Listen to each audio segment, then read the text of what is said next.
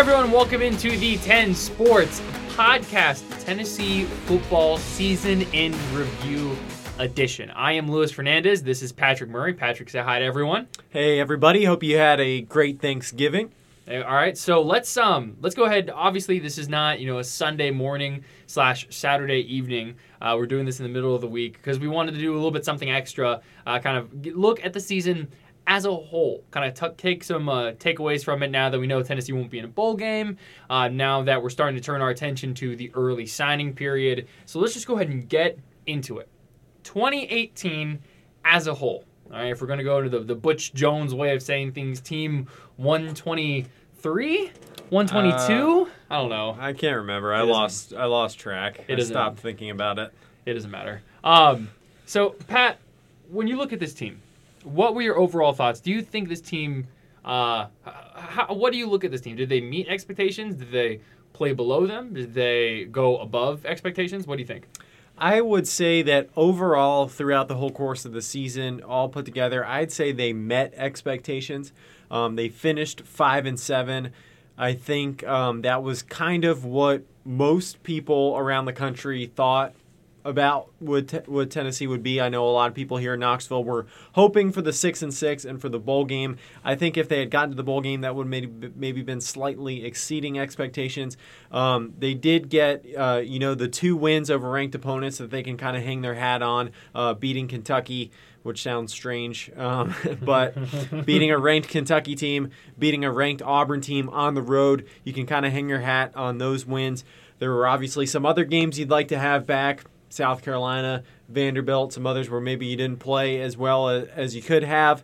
Um, so there were some ups and downs, but um, I think you know there there was improvement over the 2017 season, and I think overall I'd say expectations were met. And I think that's part of it too. Remember, we're comparing to 2017. So just about it being the worst season in program history, anything is better. Um, but I, I would agree. I think kind of meeting expectations.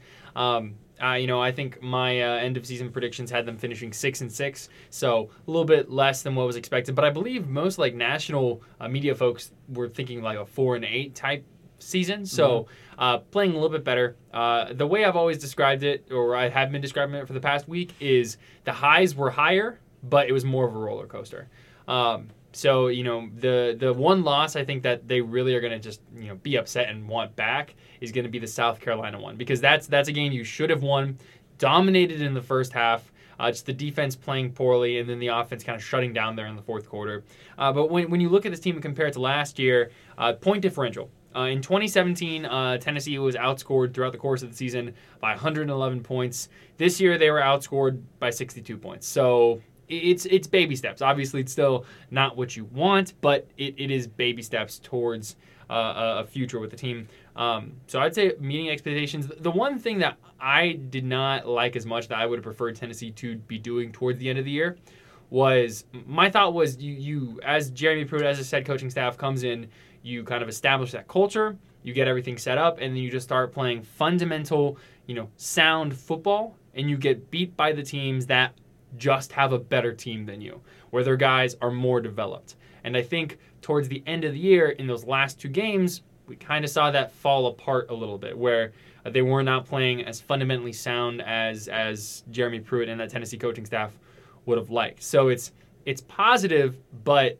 I, you know the the foundation is not as strong as I would have liked it to be after one year. Yeah, I'd agree with that. The last two games certainly were not the way you wanted to end the season, especially that Vanderbilt game. I mean, I think Missouri's a better football team than most people think, a better team than their record indicates, uh, but still getting blown out the way you did by 33 points, not what you want. And then the way they played at Vanderbilt with, like you said, lacking in some fundamentals with missed tackles and, and things like that. Um, not the way you wanted to end the season, but I think.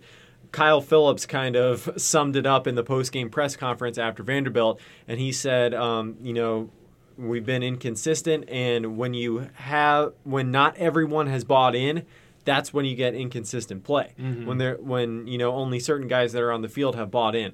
Um, so I think that kind of plays into it, and we'll see that sort of play out here throughout the offseason and weeding some of those guys out that haven't bought in, and we'll talk about that a little bit later on in the podcast. Exactly. And one thing, too, really quick before we move on, um, when it comes to trying to rebuild a program and get it back to where it was in the past, um, the scheduling has a lot to do with it. And right now, where the college football playoff rankings stand, Tennessee, half of Tennessee's opponents are in the top 25 in the college football rankings. Like, That's crazy. that's that's really difficult. You know, um, you have uh, Bama, uh, Missouri, Georgia, um, uh, West Virginia. Um, who else? Let's see, uh, Florida, Florida. and then there's one more.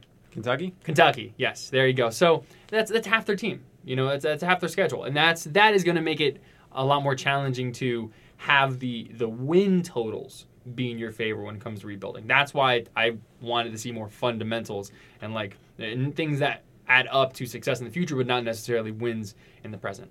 So, um, but sticking with the 2018 football season, uh, Patrick, what what would you say the strength of this team was this year? What is one thing that you highlight as the, the biggest positive to take away? Uh, I've got a couple for you. And first of all, we're going to give a shout out to the punt team. Hey, the punt turn up. team was a strength, um, set a school record. Joe the toe. Joe the Toe Doyle punting it. Uh, Jesse Medford snapping it. Shout out, shout out to those guys. It's a senior right there. Um, only two yards per punt return. Tennessee allowed 18 punt return yards the entire season.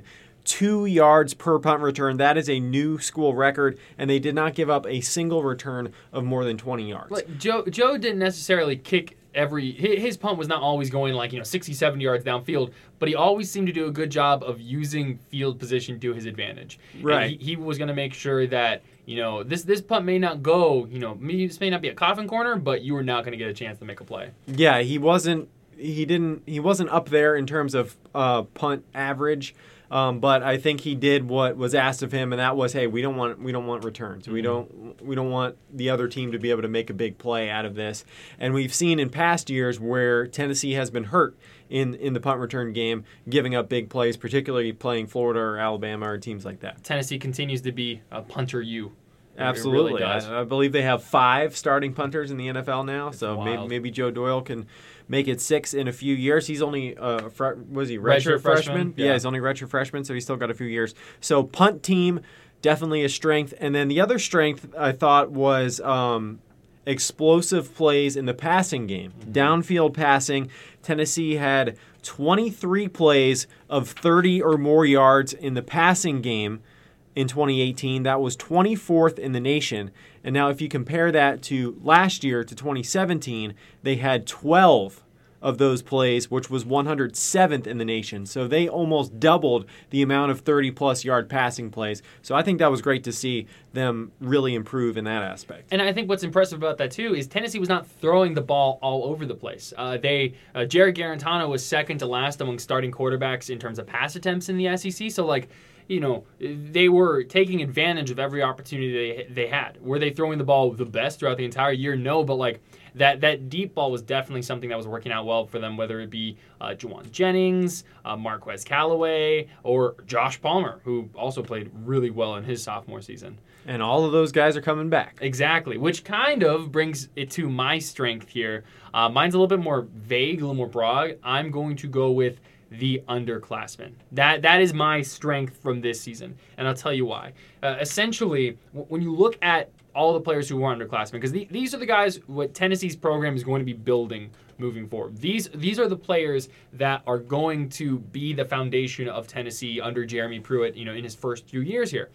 And when you look at them, you got like Alontae Taylor, Bryce Thompson, Dominick Wood-Anderson, uh, Jeremy Banks, Jahmir Johnson, Trevon Flowers, who we all forget about because he broke his collarbone but was having a great start to the season. Uh, Will Ignont, JJ Peterson got a red shirt. That's going to be huge for his development moving forward. Uh, Joe Doyle, Josh Palmer, Ty Chandler, Jarrett Guarantano, like uh, uh, and Brent Cimaglia. So like almost the entire special teams essentially. Joe Doyle. Exactly. So you you have a lot of really good uh, players who were making significant contributions as underclassmen this year, and I think that's important for them moving forward as long as they can continue to develop. That's what we saw under Butch Jones. You had talented guys, but they didn't develop over time. So if if all of these guys um, can take another step in their progression as football players, uh, Tennessee has a very good core of, of young guys returning to this team that could really help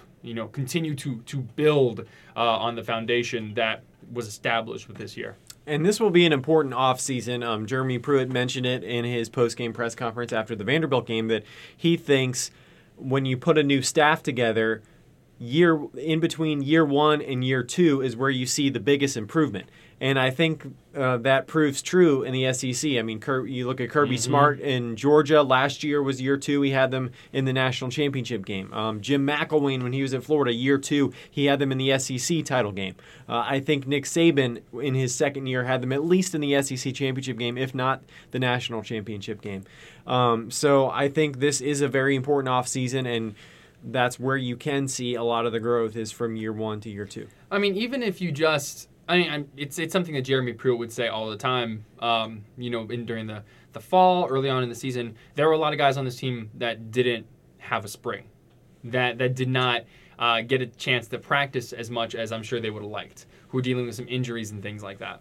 Um, so having a full offseason will be important for them, but also just the strength and conditioning aspect of it, like getting these guys in the weight room and, and getting them, you know, making them big bodies, you know, to, to compete in the SEC, uh, adding adding weight, adding muscle, um, adding just making them tougher essentially, so that uh, you know they can uh, when they're getting in these you know these these close contests with SEC teams in the future, you know when it's uh, a you know a, single digit game against Georgia in the fourth quarter, where instead of losing by 26 points, you end up keeping it competitive and pushing and trying to get like an upset on the road or something like that. So I think that that will be 100% important. Um, but now we had strength, so let's turn to weaknesses, Patrick. And we have the same weakness. I think all you listeners can probably guess what the weakness is. Patrick, go, go ahead and tell the people. Yeah, I think it's the obvious one. The offensive line um, have to go with it for uh, the weakness. Tennessee had um, let me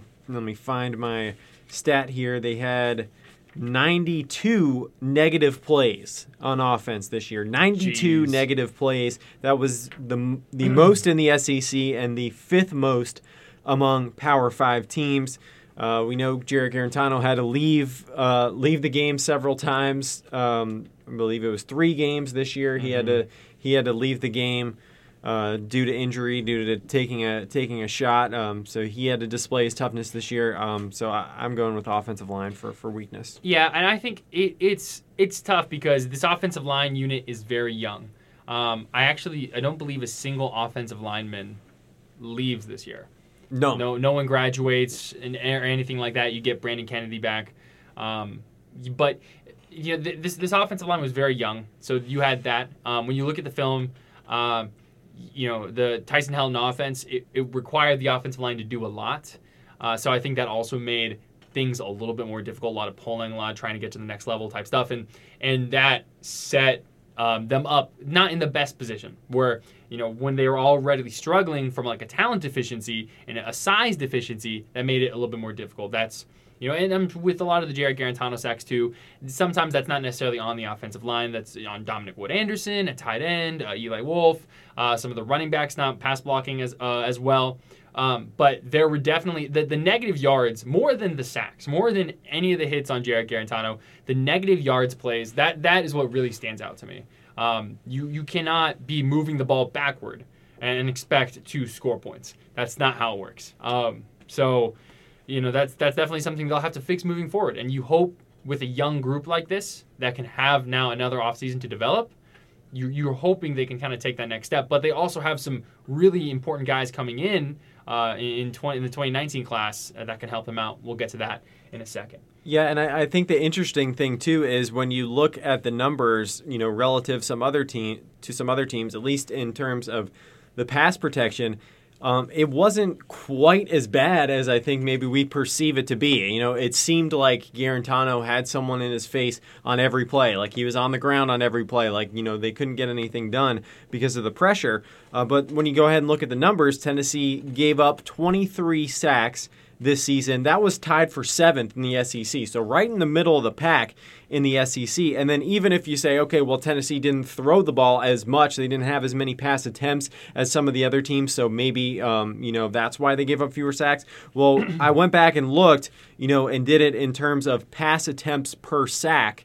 Um, so you know how many how many pass attempts did you go between each sack? And um, the Vols were at 12.9 there, and that once again was uh, was the sixth most in the SEC. So that's r- once again right in the middle of the pack in the SEC in terms of the number of sacks allowed. And Lewis, I think you had another stat uh, related to that as well. When you look at the, the quarterback pressure rate overall, um, Tennessee was once again in the middle of the pack. Um, Georgia had the fewest amount of quarterback pressures in the SEC at 21% of dropbacks. Tennessee had 30. Uh, all the teams that had worst or had worst quarterback pressure rates allowed uh, Kentucky, Auburn, LSU, Mississippi State, South Carolina, Texas A&M, Arkansas. Arkansas had a quarterback pressure rate allowed of 41%. 41% of dropbacks. Like, you want to talk about the worst team in the SEC, my goodness. So, you know, so it's it's tricky. Um, there there are a lot of things that go into that offensive line play and that go into the the yards, uh, the the negative yards and things like that from the offensive line. But it, ultimately, if they play better and execute better, all of that gets fixed. And, and kind of, I think it goes to the old uh, coach saying that uh, you know after a game it's it's never as good as you thought it was, and it's never as bad as you thought it was when you go back and watch the film. Um, so I don't think it's maybe as far of a climb to get the offensive line better and develop them and get some improvement in there and to play better than maybe we think. Um, so speaking of offense, um, as of now, let's see, it is 8:46 p.m. on Thursday, November 29th. As of now, Tennessee still does not have an offensive coordinator, but it's obviously the the big talk of the town. Everyone wants to know what's going to happen. What's the situation? Um, so really quick, let's just go over some of the the candidates uh, that that have, have, come up, names that have come up. The the number one big one that everyone's talking about is Hugh Freeze, the former Ole Miss coach, uh, and, and everything that he did um, in 2015 uh, when he was, you know, that was that was that his last season with the Rebels? No, it was second to last. It was 2016 was his last season. Okay, so it was second to last season. Um, Ole Miss led the SEC in um, total offense and in scoring, and he also has consistently been one of the few coaches that can beat Alabama. So I think that's that's something that a lot of Tennessee fans are interested in. Uh, the spread, obviously, there are some actual concerns when it comes to things like you know uh, his his off the field uh, issues. Uh, we'll put it that way, um, and also NCAA problems that he got into when he was there. So. So that's that's tough, um, but a lot of Tennessee fans seem to be interested. There were a few reports today that um, Jeremy Pruitt met with him to talk football, uh, and also the possibility of that offensive coordinator uh, position with him. So uh, he, he is definitely a name that people want to keep an eye on.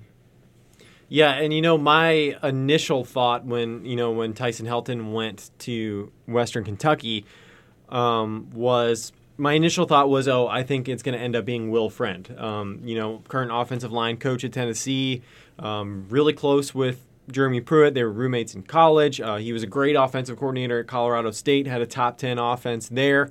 Um, and I think he would kind of fit uh, Pruitt's sort of philosophy of being the smash mouth. We can run it whenever, you know, we need to be able to run it whenever we want to, when, when everyone in the stadium knows we're going to run it.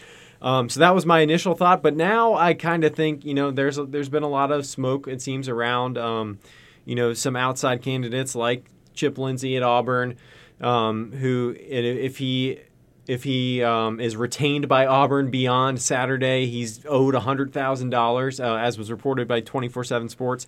Um, so that's interesting to see there. Um, he has the, the similar high school coaching background that, that Pruitt had. Coached at Hoover High School, uh, yeah. uh, not at the same time as Pruitt, but same place where he coached. Um, so he was a name. And then um, Freddie.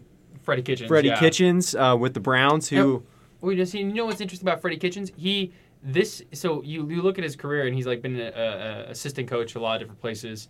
Um, high school coming up through college go, or i'm sorry we're going to the uh, nfl and all that stuff. But this is technically his first time as an offensive coordinator. Mm-hmm. so i think that would be an interesting decision to make him the OC. Yeah, and he, he hasn't even been, you know, he was just elevated to offensive coordinator, you know, three Yeah. games ago or whatever it was. Al- and he's done really well I- with, I with Baker as a- Mayfield. As a bank, as a Bengals fan, I can attest that offense uh, does beat people up, uh, but that doesn't really mean much anymore. Yeah, I, I think Baker Mayfield has nine touchdown passes and one interception since Mm-hmm. Kitchens took over as offensive coordinator. And Kitchens is is another guy who was roommates with Jeremy Pruitt in college at one time. He played quarterback at Alabama when Pruitt was there playing defensive back. If if uh, Jerry, if if you are a, a coach of any way, shape, or form, I just at this point I assume that you were roommates with Jeremy Pruitt at some point. Um, It is funny how the coaching world is a very small world. It's so small. It is so tight knit. Um, a a couple other candidates too. Uh, Bryan McClendon from uh, South Carolina. It's a name that was kind of floated around a little bit. Someone that um, you know almost was the offensive coordinator for, for Tennessee last year in Pruitt's first year. They have a really close relationship. Uh, we talked a bit about that that internal hire. Will Friend, uh, Chris Weinke is another one who who could be that internal hire to kind of to be promoted uh, and, and move forward. Um, you also have uh, another name that I think has really started to pick up some traction too is Eli Drinkwitz um, from NC State. Uh, I, I think that that is it. What, what, what do you think about that? Because I know I feel like there's a lot of uh, ACC uh, bias in the SEC. A lot of people don't don't respect uh, the the ACC and the SEC. Yeah, I think a lot of Tennessee fans were not excited to hear that name. Um, they were kind of like, "Oh, the fourth in the ACC and total offense, what?" Um, but uh, I don't know. You know, right now, Nor- North Carolina State um, s- scoring 33 and a half points per game this year, 35th in the country. But their passing game is in the top 10, ninth in the country, over 300 yards per game. Good quarterback in Ryan Finley. Uh, really good offensive line this year. Um, I think he's an intriguing candidate. He, um, you know, you always go back. My thing is, I want to always go back and look at okay, who did this guy coach under? Who does who did he learn from? What you know, what sort of beliefs does he have? So to me, Drinkwitz is a Malzahn guy. He's a Gus Malzahn guy. He um, was a quality control guy for that 2010 national championship team when Auburn had uh, Cam Newton when Malzahn was the offensive coordinator. Um, he coached with Malzahn at um, Arkansas State.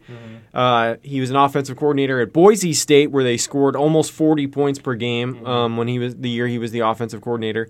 Um, so I think he kind of provides provides the balance. I think you've got to be balanced. Um, you know, he's got the run game stuff from Malzahn. He's got the quarterback run game stuff from him.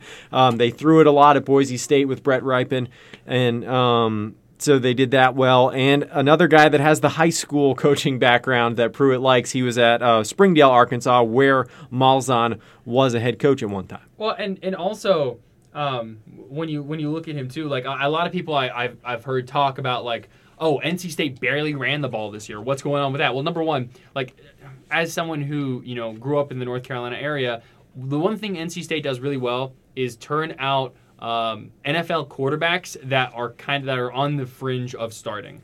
Um, and Ryan Finley, he's probably going to be one of those guys who makes it at the next level. Um, so you have that, but also in back-to-back years, the first two years he was OC there, you had back-to-back 1,000-yard rushers for NC State. So there is an opportunity to run the ball with him as the offensive coordinator. He is not just a pass-first kind of guy.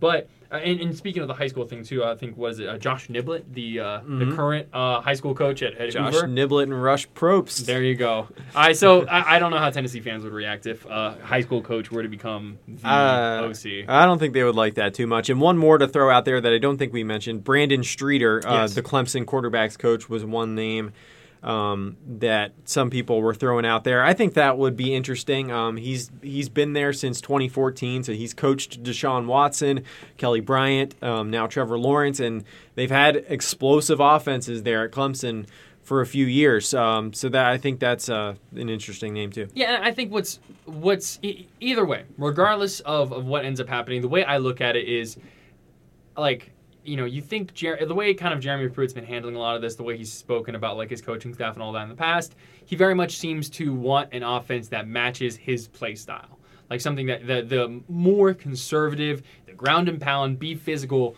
type of, of play style that he loves, that he preaches, that he's always been around, mm-hmm. right? But I just I really think it's important to separate the offense from the defense here a little bit. Like you, you just want the best available.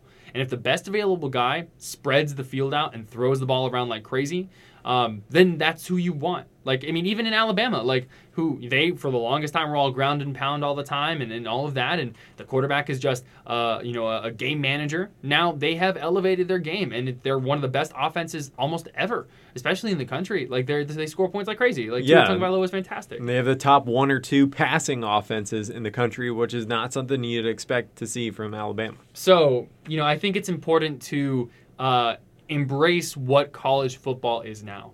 And you need to be able to throw the ball around to win at the biggest stage in college football. You know, uh, and if you don't have that fantastic, uh, the play calling, the, the the formations, the quarterback play, the explosive plays, you're not going to be successful at the level that Jeremy Pruitt in Tennessee wants to be. So, I, I hope I hope it's a big splash hire. I really do. I think it'd be really cool if if this is something that got everyone excited for um, you know the next season for Tennessee. Yeah, that would be fun. We we will see what direction Pruitt goes. So speaking of the next season for Tennessee, let's start to turn the page now to uh, the early signing period and what this team looks like moving forward. Uh, last night. Uh, Wednesday night, we had Will McBride announce that he was transferring from Tennessee. He is the first player to do that um, so far this offseason. And when you look at this roster and when you look at what is happening, you got to assume that there are going to be more transfers because you look at it and you so when you take Will McBride and then you take the seniors, you've got 14 players who have left this Tennessee football team so far. Right now, for the class of 2019, there are 22 players committed. So you're looking at a surplus already, where you you have what is that? Um, eight more players than like you you have plus eight instead of you're not really losing many. And Pruitt would like to take the full 25 in this class. Exactly. So that that would be three more that you have to account for. So you're you're looking at a surplus here. So you have to assume that other uh, teams or the other players are going to be transferring. Um, and I think that's that's kind of expected after a first year under a new head coach. Like you know they're going to give them a chance. But if, if a player is able to determine that they will not be as successful as they want in that system, then it's time to move. And that's what happened with Will McBride. So what what do you think? What what should we be looking at here when, when we look at the future of this roster in Tennessee football? Uh, first of all, I think it was a little unusual the how few transfers there were last offseason. Yeah. Usually when a new head coach comes in, you get a lot of guys that say, "Oh, you know, I don't know if I want to play for this guy or, you know, I don't know if I'm going to get my chance here. I'm going to go somewhere else." And I believe Tennessee only had 3 transfers, which I think is unusually low for having a new head coach come in.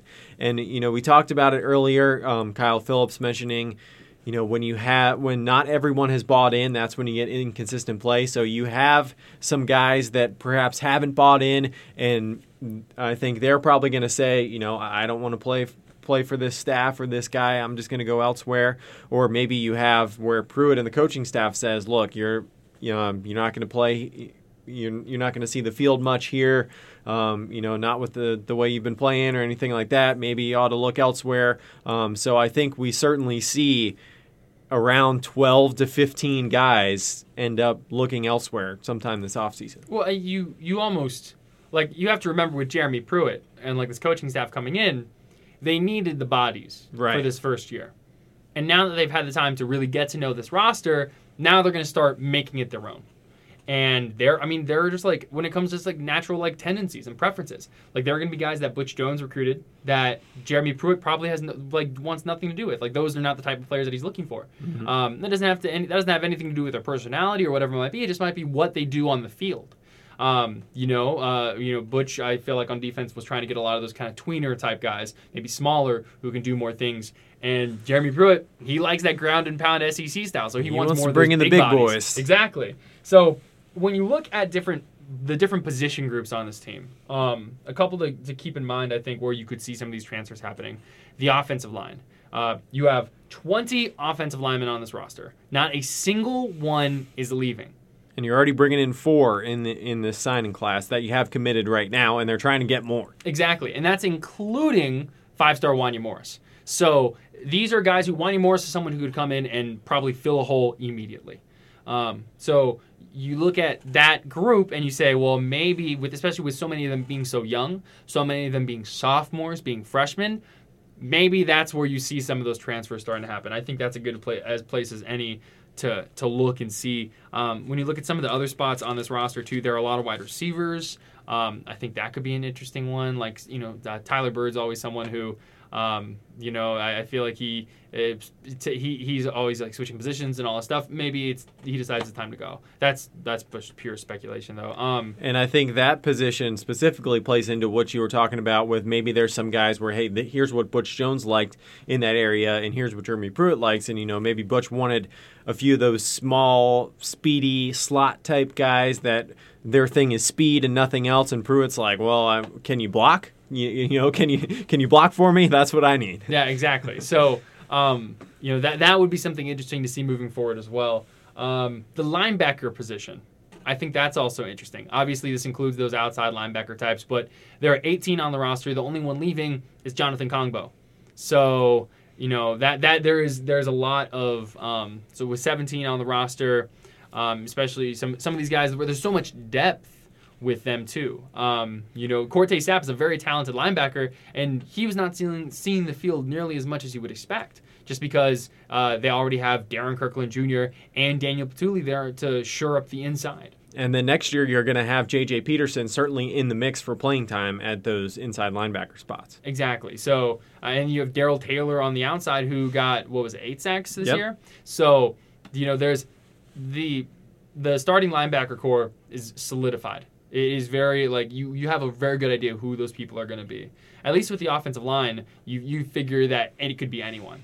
Um, with the kind of with the way they play, you could see them mixing it up in, in entirely. But I, I think the linebacker core could be another spot to look. Um, the defensive line is really interesting because they have so many people leaving. You have six uh, defensive linemen leaving. There is only one upperclassman defensive lineman that will still be on the roster next year, and it's Emmett Gooden who oh, man. transferred. JUCO transfer. Exactly. So so you do not have a lot of experience there on that defensive line. They they are bringing uh, a bunch of guys in. Uh, six defensive linemen are coming in. Um, so and, and, they do have at least two JUCO guys uh, among those. Um, Darel Middleton, um, Tee Higgins' former teammate at Oak Ridge. Mm-hmm. He went to JUCO. Now he's going to come back to Tennessee. Six foot seven, two ninety, mm-hmm. and then they, I believe, Savion Williams, a three hundred plus pounder. They have at least three three hundred plus pound defensive linemen yep. coming in. So they they do lose that. That was their one area where they had seniors. There weren't many seniors on this team, but the one mm-hmm. area where they had seniors that actually played was on the defensive line. So that that hurts to lose those guys, but they're working on it in recruiting. They've got a bunch coming in, and I think they're working on a couple more. Kyle Phillips, Shy Tuttle, Paul Bain, Alexis Johnson. Like it's it's a lot of guys that they're losing. That you know that that hurts, and so that that will be a group that I think you're not going to see a lot of transfer type stuff. Um, uh, defensive backs I think are also interesting too. There's 16 of them. Uh, they have four defensive backs coming in, and that group in particular is one where the young guys have already taken over the field mm-hmm. with Bryce Thompson and Alontae Taylor. Uh, Trevon Flowers, when he comes back, boom, there you go. Three of the four uh, starting defensive back spots, when you're not looking at the nickel, are going to be occupied by true sophomores. So, you know, you got a lot of older guys in there too trying to rotate in. Uh, Baylen Buchanan, uh, Shawn Shamburger. Like, so what what happens with a lot of those guys moving forward. I think that could be another interesting spot. And then you even have have some highly rated um, guys coming in. Jaylen McCollough mm-hmm. at safety, a four star. Uh, they have a four star corner coming in as well as a freshman. So there's going to be a, a, lot more competition there at, at, the defensive back spots. Yeah. Um, and so we got that. Looking at that, let's see. Was there anything else we wanted to talk about, Pat? Here, oh, just like oh, cool. I guess. Oh, there's recruiting here really quick. Um, uh, earlier today, on Thursday, uh, they Tennessee picked up a huge get, um, uh, four-star, almost five-star quarterback uh, Harrison Bailey. Huge, huge get for for Tennessee. Uh, four-star guy, the number three uh, pro-style quarterback in the country. That's that's huge for them. Um, and he, he was the class of 2020. So there's a lot that that Tennessee is looking at from that perspective and he has a, a teammate. Uh, he's from Marietta, Georgia. He has a teammate there at Marietta, Ramel Keyton, a wide receiver who is committed to Tennessee in the class of 2019. And one thing that I thought was interesting that I saw from one of the 24 7 Sports national analysts was he said um, Harrison Bailey, he plays on one of the best seven on seven teams in the country in the offseason, and he is really well liked by a lot of the other players. A lot of the other top prospects in the country really like him, really like playing with him. And so that could be interesting for Tennessee, and that maybe he becomes one of their big recruiters and bringing other guys in. And he said that he told Ryan Callahan, who we partner with at GoVols247.com, he told him on Thursday after he committed that I, I'm coming here to win championships and I like to build things. I like to build stuff up around me. I like that responsibility. I want to bring people in. So I think this is big for Tennessee, not just from the, hey, we've got a four star quarterback as- aspect, but what he can do to help build the team around him as well. Uh, you know, Jeremy Pruitt and the staff to number to get him without an offensive coordinator, I also think is the big. Deal. Yeah, I think that is huge. I think that says a lot about Pruitt and, and what they're doing to not have a quarterbacks coach and an offensive coordinator and have a four-star quarterback commit to you. And, and you know, when when you look at what they're building with quarterbacks in general too, last year you had J.T. Shrout. Uh, this year coming up, you have uh, how, how do you say his last name? Maurer. Maurer, Maurer. Brian Maurer, Brian Maurer, from okay. Ocala, Florida. There you go. And then and then now you have Harrison Bailey. So they have a young group of quarterbacks um, that that could be the future of Tennessee football. And when you look at even even in the struggles, the up and down play of Tennessee football over the past few years, one thing they seem to consistently have is a good quarterback, a talented quarterback. You know, the, the Tyler Brays, uh, the Josh Dobbs of the world. So, you know, that, I think that'll be really interesting to, to see. I, I, if I were a Tennessee fan, I would be very excited about what he can bring to uh, the future of Tennessee football. Yeah, and I think this is going to be an exciting recruiting season. Um, finishing up down the stretch here, uh, December nineteenth is the early, the a few more beginning, the beginning of the early signing period. So just a few more weeks. Um, Tennessee right now ranks. 15th in the country, sixth in the SEC in the 24 7 sports composite in terms of uh, the recruiting rankings. And they're still working. They're, Yeah. they're still doing some work. Um, they've got uh, Darnell Wright, a five star offensive tackle out of West Virginia, that they are after, and they're in the mix for him. Mm-hmm. Um, he, I believe, he may not make his decision until later, January, February, something like that. But they're in on him, and there's a few other four and five star type guys, some that are committed to other schools mm-hmm. that Tennessee's in on, and that they're still considering Tennessee. Cause, so th- I think this will be a really interesting close to the recruiting season Yeah. here, and we'll see if Tennessee can try and finish with a top 10 class. Because right now, I think Tennessee has one five star and one four star in this ni- 2019 class. I want to say is what it is. They've got one five star. I think they've got at least a few four stars, Maybe three or couple four. So, uh, but what, what you're looking at is when you remember last year uh, for the early signing period, there were a couple of guys that Tennessee grabbed onto at the very end that people were not expecting, like uh, Jerome Carvin, I think is one. Um, J- JT Shrout towards the last couple of weeks there kind of latched on. Dominick Wood-Anderson. Dominic Wood Anderson, exactly. Those JUCO guys, especially. So you had you had people that, that Tennessee and Jeremy Pruitt, this coaching staff, were able to get commitments from and get signed at the very last second. So I think um, you know maybe we see that again this year, where there are some last second pushes that we're already starting to notice with a lot of those four and five star guys that you that you mentioned. So I think that'll be really important, something to keep an eye out for Tennessee, going from what was last year's class twenty. 19? Uh, I I want to say like 17 ish around there. Was- I can't can't remember. as of right now, it is an improvement from Mm-hmm. um, what it was last year. So you can keep on building on that, see where things go from there, and and kind of uh, set up that that class and that program that, that Jeremy Pruitt wants. And I think the really good thing about this class is we just mentioned it a little bit is the trenches, uh, being able to shore up the offensive line and the defensive line, which we know, we all know is super important in the SEC. We all know Jeremy Pruitt wants to beef up at both of those spots. So I think they've got four guys are already committed on the offensive line, um, including uh, the number one offensive tackle in the country in Wanya Morris, and you've got um, Jackson Lampley, who is who is a Vol legacy, who's a four star. Um, I believe three of those four guys are 300 pounds plus. So you got some big guys, and they're still after at least one more in Darnell Wright um, that they'd like to get. And then we mentioned on the defensive line, they've got several 300 pounders that they're bringing in. So it's good good to see that in this in this recruiting class. Big boy football. That's that is what Jeremy Pruitt likes, and that is what Tennessee's trying to build right now. Um, so overall, one last thing to wrap it up here, Pat. The direction of this Tennessee football program. If you could summarize, where where do you think this Tennessee football program is heading? Do you like the direction that things are going right now?